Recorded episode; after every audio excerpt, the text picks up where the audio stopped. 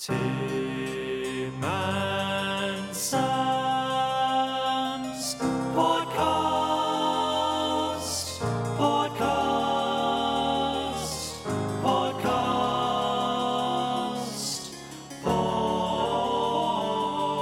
Podcast. Sam and Toby have a podcast which is really, really great. They serve music on a plate. Tim's luscious locks, and shiny plate. Make them the very best of mates. So welcome to the pod. Sam has the news. Tim does reviews. Political views. Well, days are confused. Welcome to the Classical Music Pod. Today's episode is all about geography. Tim talks international competition politics and Rachmaninoff's disputed legacy. Sam forges a musical map of Middle Earth in a Lord of the Rings analytical pilgrimage. And there's a fluffy dog story too. Melon.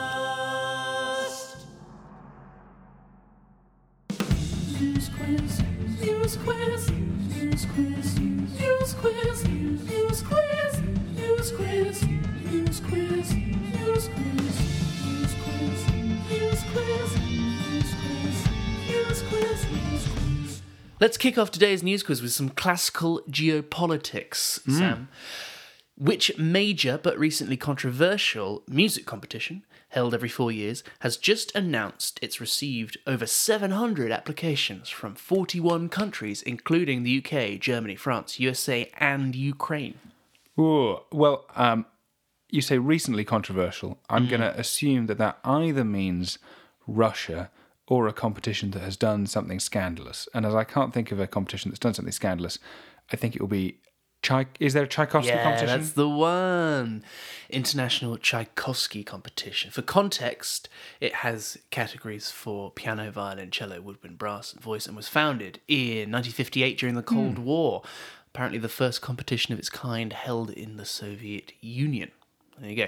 In April last year, following the Russian invasion of Ukraine, it was excluded from the World Federation of International Music Competitions. And as far as I can tell, Putin ally Valery Gergiev is still chair of the organising committee. So it's not without controversy that citizens of NATO member countries have chosen to apply.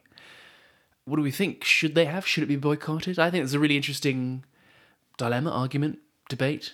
Yes, it's slightly different from sort of the Olympics or something where people award countries prestige, isn't it? It's Yeah. they've always had this thing going which is in itself has become prestigious Mm. because of what it's done.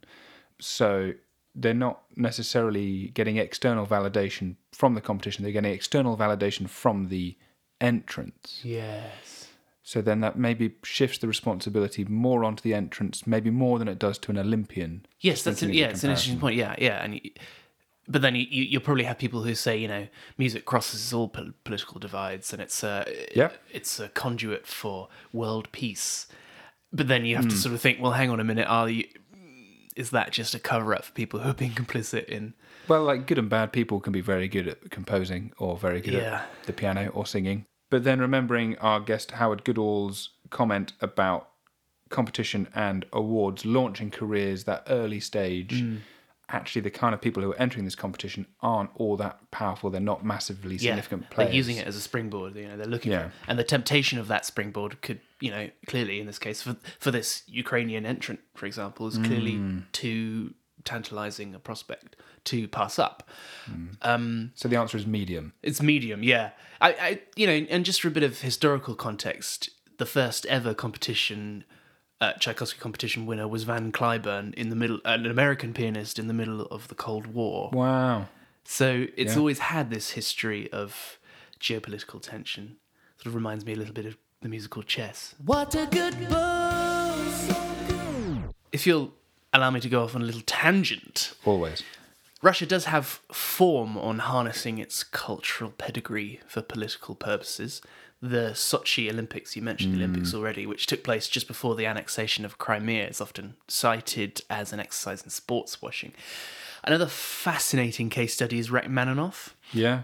it- it's been quite convincingly argued by Western musicologists that under Putin, the composer's achievements and the perceived Russianness of his music have been co-opted to help promote a narrative of cultural nostalgia, this bolstering this idea of uh, Ruski Mir, a Russian world. Yeah. And at the same time, Rachmaninoff's emigre history, after all, he eventually became a US citizen, has been quietly ignored. There have been some pretty bold attempts by the Russian government and media to reclaim him for this purpose. I mean, literally in 2015, the culture minister tried to get his body exhumed from Valhalla in New York, where he's buried, and reinterred in Russia. And then articles about him in state media and in Russian academia, famously plagued with inaccuracies or misrepresentations. I've actually linked one from the state funded Russia Beyond in the episode notes that claims Rachmaninoff never took US citizenship, which is sort of flagrantly untrue. And hmm. similarly, this is fascinating. In 2015, the arts newspaper Cultura, which is also state backed, published a fictional interview with Tchaikovsky, famously a gay man, Famously. in which he denounced his love of men. anyway, to come back circuitously to the original point, in this context, Putin's year of Rachmaninoff, announced by official decree for the composer's 150th anniversary, it takes on a slightly different meaning, right? Um, As does the newly established Rachmaninoff International Competition, and therefore possibly the International Tchaikovsky Competition too. So I also noticed that when you say Putin, you go Putin, yes, and I say Pew, I say Pew like Mew, but I don't know. What's it's like people that say David Bowie instead of Bowie. Are you right? I know Bowie's right. I don't know about Putin. Steve Rosenberg says, Vladimir Putin while we're in the world of musical geopolitics, which country will the New York Philharmonic be performing three concerts in on its way to Hong Kong and Shanghai this summer? Ah. I mean, surely the only newsworthy one is North Korea. No, it's not. Is it- It's not. It's Is it Taiwan? Yeah, it's Taiwan. Oh, now that actually is a little bit hot and tasty, isn't, Isn't it? that interesting? Old Joe keeps saying that he'll uh, defend Taiwan's right or whatever. He, he, Yeah. he's a bit blunter on that than And they. who, who was it? Some politician, some US politician recently went on a visit there, which sparked some military exercises it's in the Anthony area. Blinken or someone. Yeah. It's terrifying. But apparently, the, the, the orchestra hopes to use this um, to, to ease political tensions. Hmm. Gary Ginstling, it's a great name, isn't it? Instling. Who is um, the incoming president and CEO, said that at a time when communication and trust are on the decline, our firm belief is that cultural diplomacy is more important than ever. Showing that we can span borders and bring people closer through music is at the heart of our mission. Yeah, he is Forrest Gump playing table tennis, right? That's the- exactly, yes. Or is he Louis Armstrong performing in the Soviet Union? oh, Dizzy Gillespie in the Middle East. Yeah. Oh, we're full of facts. Facts. A couple of other ridiculous news stories coming out of the States, Sam.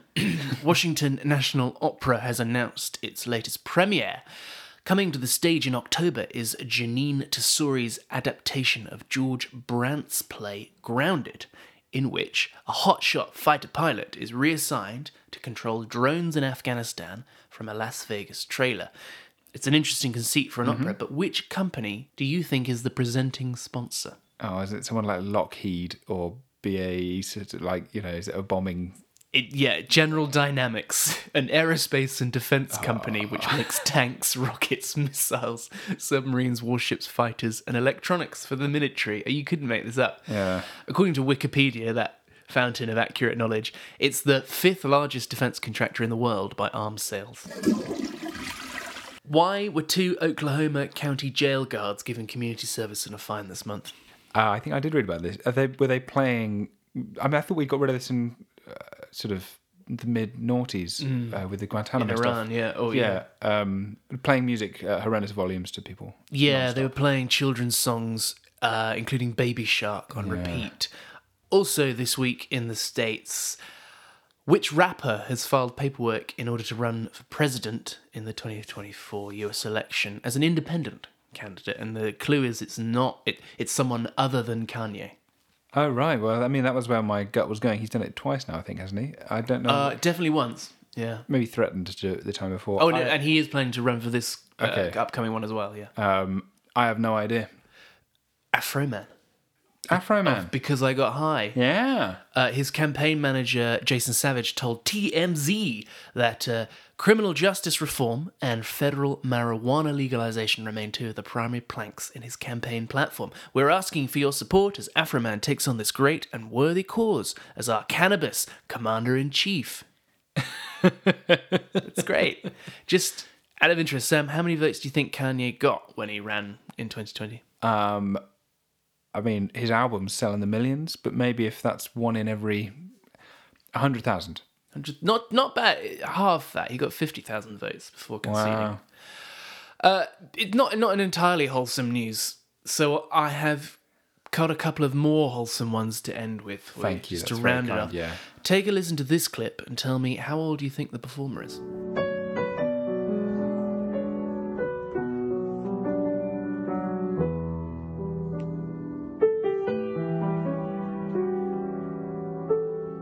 Isn't it interesting with the piano? That person could be any age. They Mm-hmm. could be like seven or 107. Whereas, like a voice, even brass instruments, so anything that's got that a bit more like breath, physical intensity, you'd really notice if someone was either junior or very senior, Mm-hmm. which I guess they are, if you're asking me. It wouldn't be 38 and good at the piano, would it? no, no, that was 108 year old Colette Mays or Maz. She's French, so perhaps it's pronounced Maze. Maz. Maza. Uh, she's yeah French pianist about to release a new album. Uh, 108 Years of the Piano will feature music by Gershwin, Piazzolla, Schumann, and Debussy, and comes five years after her previous release, which is all Debussy music.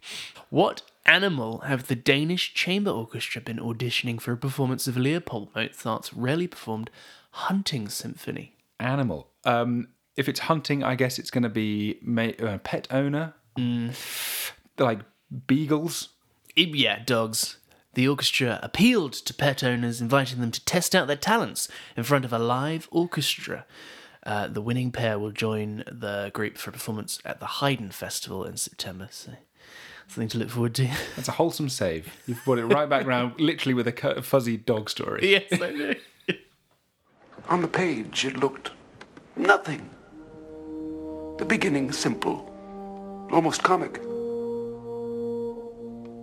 Just a pulse, bassoons, basset horns, like a rusty squeeze box.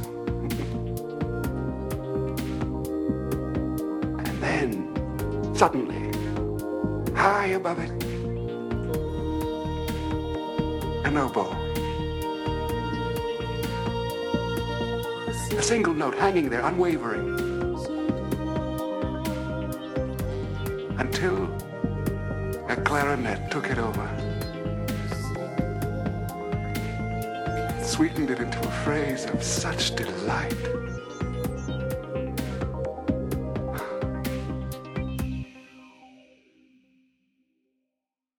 You got to pick a pocket or two. Beethoven's Piano Sonata number 17, The Tempest.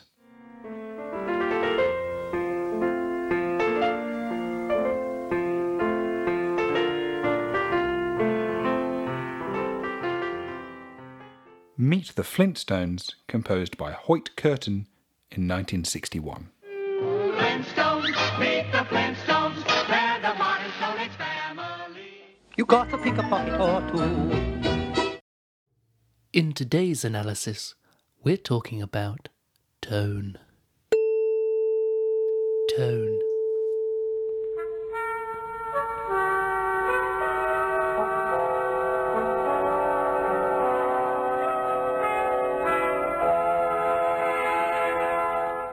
Striking the correct tone has always been an integral part of the coharmonious simultaneity of musical, not just performance, but also pre performance, post performance, and of course, peri performance. From the ancient Greeks and their understanding, stratification even of the different modes, to Edmond de Polignac and Vito Frazzi's different interpretations of the discontinuous use of tones and semitones in the so called octatonic. great stuff, really great, but it's not quite the right tone for our audience. Mm.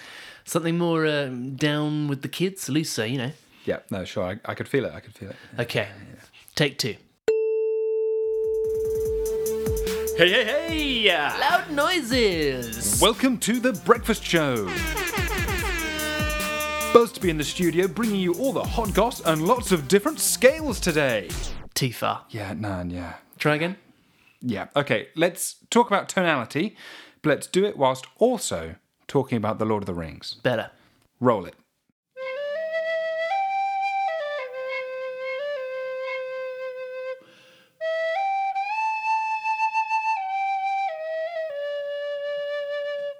Howard Shore, a man with more forehead than you'd have thought, is a Canadian composer who should be most famous for scoring all of David Cronenberg's weird, fleshy horror movies, And turning one of these, The Fly, into an opera.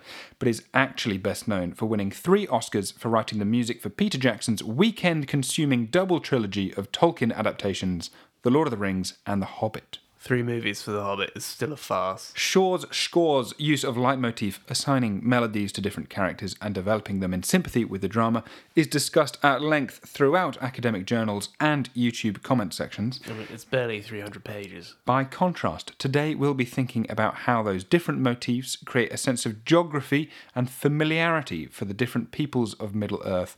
Hobbits, men of the West, and elves all get different tonalities. I stand by the casting of Martin Freeman, but not much else. Timbo, bringing you back to Middle Earth, we're basically hobbits, aren't we? Fair shout. Hairy feet, love of ales, ideally homebrewed. Most at home in a field. No, we're not dirty hobbitses. Much taller, and we've grown trendy beards to move to the city. In Shore's score, the whole audience is meant to feel like hobbits. They're given the most familiar feeling diatonic harmony. Tone. Diatonic. Using the major and minor scales you all learnt for grade 1. The Shire theme is strongly diatonic. Using a major scale for the melody in chords 1, 4, and 5, with just a hint of 6 for the harmonisation. This is so familiar because it's the bedrock of tonal harmony since Bach, and it's used for every pop banger in the charts today.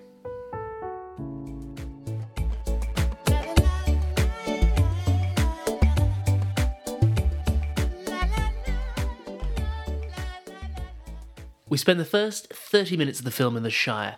We get properly bedded into the diatonic harmony. The first time we hear that opening theme is the first idle chatter about birthday celebrations between Frodo and Gandalf. Comfy harmony, friendly conversations will be longing for this idle chatter once the Uruk-hai are marching. Only at the end of the trilogy do we get a sustained return to such stable, square, predictable harmony. The Shire theme pops up again in a hymn like version, and I start gently weeping whilst Aragorn is crowned and he tells the hobbits, You bow to no one. It's something to do with Viggo's eyes. They tell the whole story. Hobbits, diatonic, familiar. Ready for a Steinbeck bit? Sure. Let me read to you from Of Modes and Men of the West. The alfalfa looks real low, Lenny, almost as low as the flattened third and seventh degrees of the Dorian mode. You want to see flat? Boy, have I got some rabbits to show you. Oh dear. Unlike a minor scale, which has a flat three and a flat sixth. The Dorian has a flat three and a flat seven. It's used all over films that want to create an ambiguously historical past. Pirates of the Caribbean, Braveheart, Angry Birds. The Dorian mode feels a little unfamiliar and vaguely historical, and Shore uses it to conjure the themes for the two human nations, Gondor and Rohan. In a great bit of mode tweaking. The first time we hear the Rohan theme, when Theoden is still all dandruffy and controlled by Wormtongue, it's in an even flatter mode with a flat 3, flat 6, and flat 7.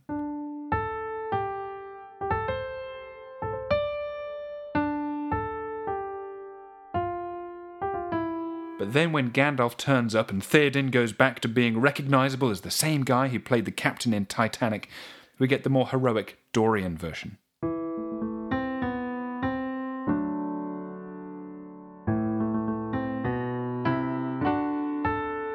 Gondor is cut from the same cloth. A hint of sadness whenever Faramir or Boromir is talking about the fact that there are people constantly at war, that gradually gets brighter. They're sort of familiar and sort of shadowed. Men are modal, sort of familiar, sort of sad. Elves. Sans shelves. The unfamiliar elves. More different from us hobbits again than men. Yes, they speak a different language using a different alphabet. They're timeless, intellectual thinkers, slightly morally ambiguous, tall and beautiful. Characteristics unfamiliar to most of us. And this unfamiliarity is characterized using the same sort of tech as that our buddies from the 19th century were using when Liszt was writing myth inspired tone poems, or Schubert was trying to express introverted wanderers. Moving your harmony by a third. Just call me Tarnhelm. Alright, Tarnhelm, Rivendell sounds like this.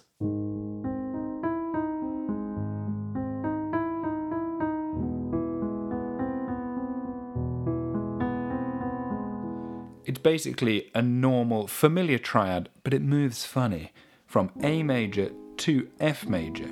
Moving a major chord by the interval of a major third is weird. It sounds a bit unfamiliar.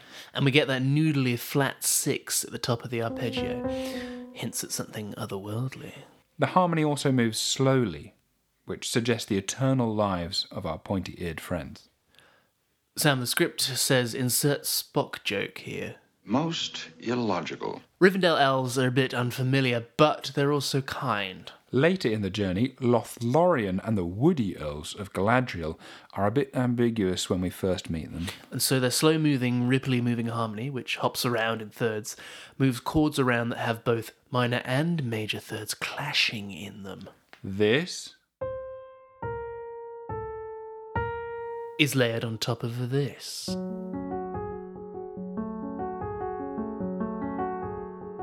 To make this.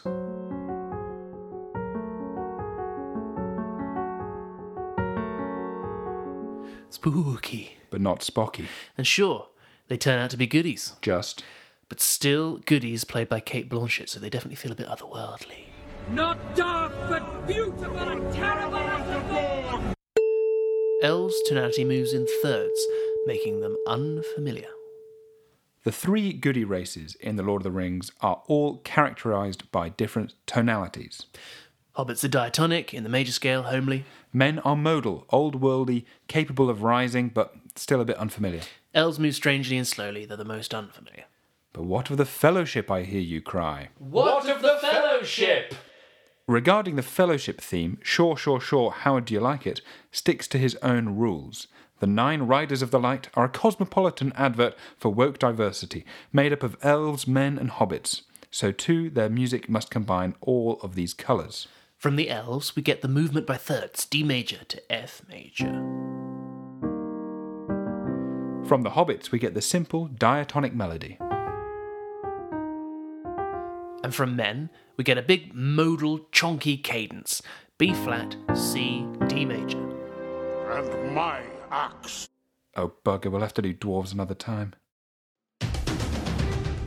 Composer Fact File Howard Shore. Born October 18, 1946, in Toronto. Shore was part of a jazz fusion band named Lighthouse for about three years. From 1975 to 1980, Shore worked as the musical director for Saturday Night Live for childhood friend Lorne Michaels. He appeared in several sketches and suggested the name for the Blues Brothers. His first BAFTA nomination was for Silence of the Lambs. Shore's score for The Two Towers was going to be deemed ineligible for submission to the Academy due to a new rule that disallowed the submission of scores which contained themes from previous work. However, the implementation of this rule change was postponed, meaning the score remained eligible. Shore was commissioned to compose the soundtrack for King Kong, but he was later replaced by James Newton Howard due to differing creative aspirations for the score. Despite this, Shore has a cameo at the film as the conductor of the orchestra in the theatre, performing portions of Max Steiner's score to the original 1933 version of the film.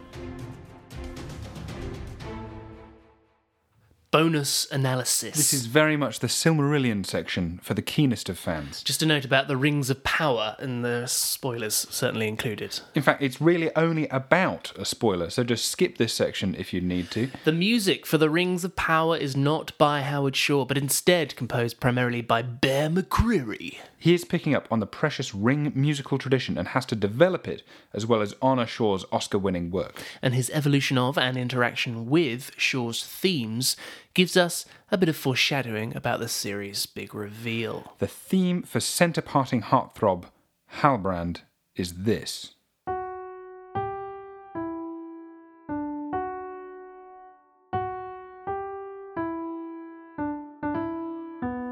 Recognise it at all? Perhaps if your ears naturally start playing things backwards whilst you hear them forwards. Halbrand backwards is.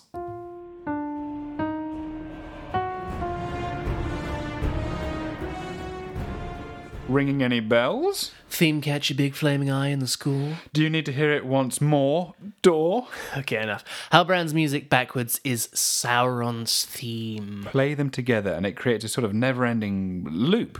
You might even call it a ring. But then the only time they're heard together in the show, they're actually not overlapping, they clash. creating an octatonic scale.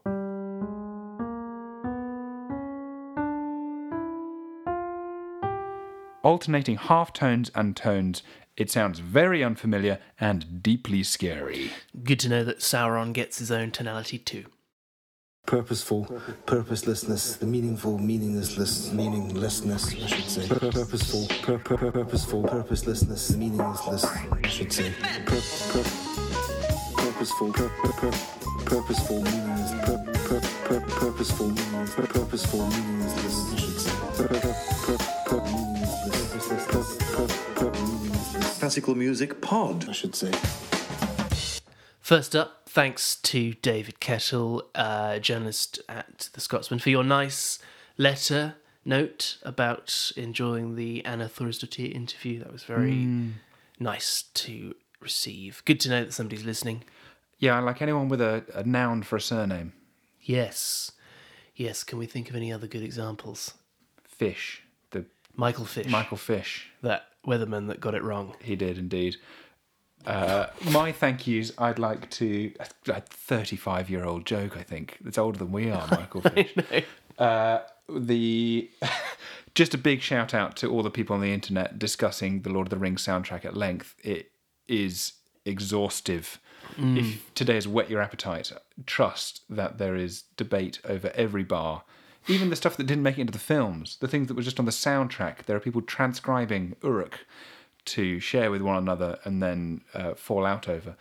Um, but in particular, there's a fine article called Scoring the Lord of the Rings by a scholar called Roan that was very helpful for today. And um, just it's a rich seam that people can go and lose themselves in if they fancy it. Yeah. And finally, thanks to all those editors who weren't interested in my pitch about Rachmaninoff and Russian propaganda. Because, you know, at least I was able to use that research for a, a nice tangent in the news. So. It was great. I enjoyed it very much.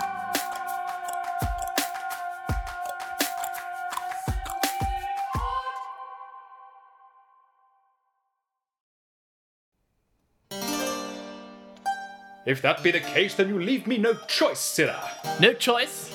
I snub my nose at you, sirrah. You snub your nose at me, why I shall have your nether plumage for a house dastard. A jewel it must be, you ostrich jowled heathen. Pistols for you humulus homunculi. A joust, fiend.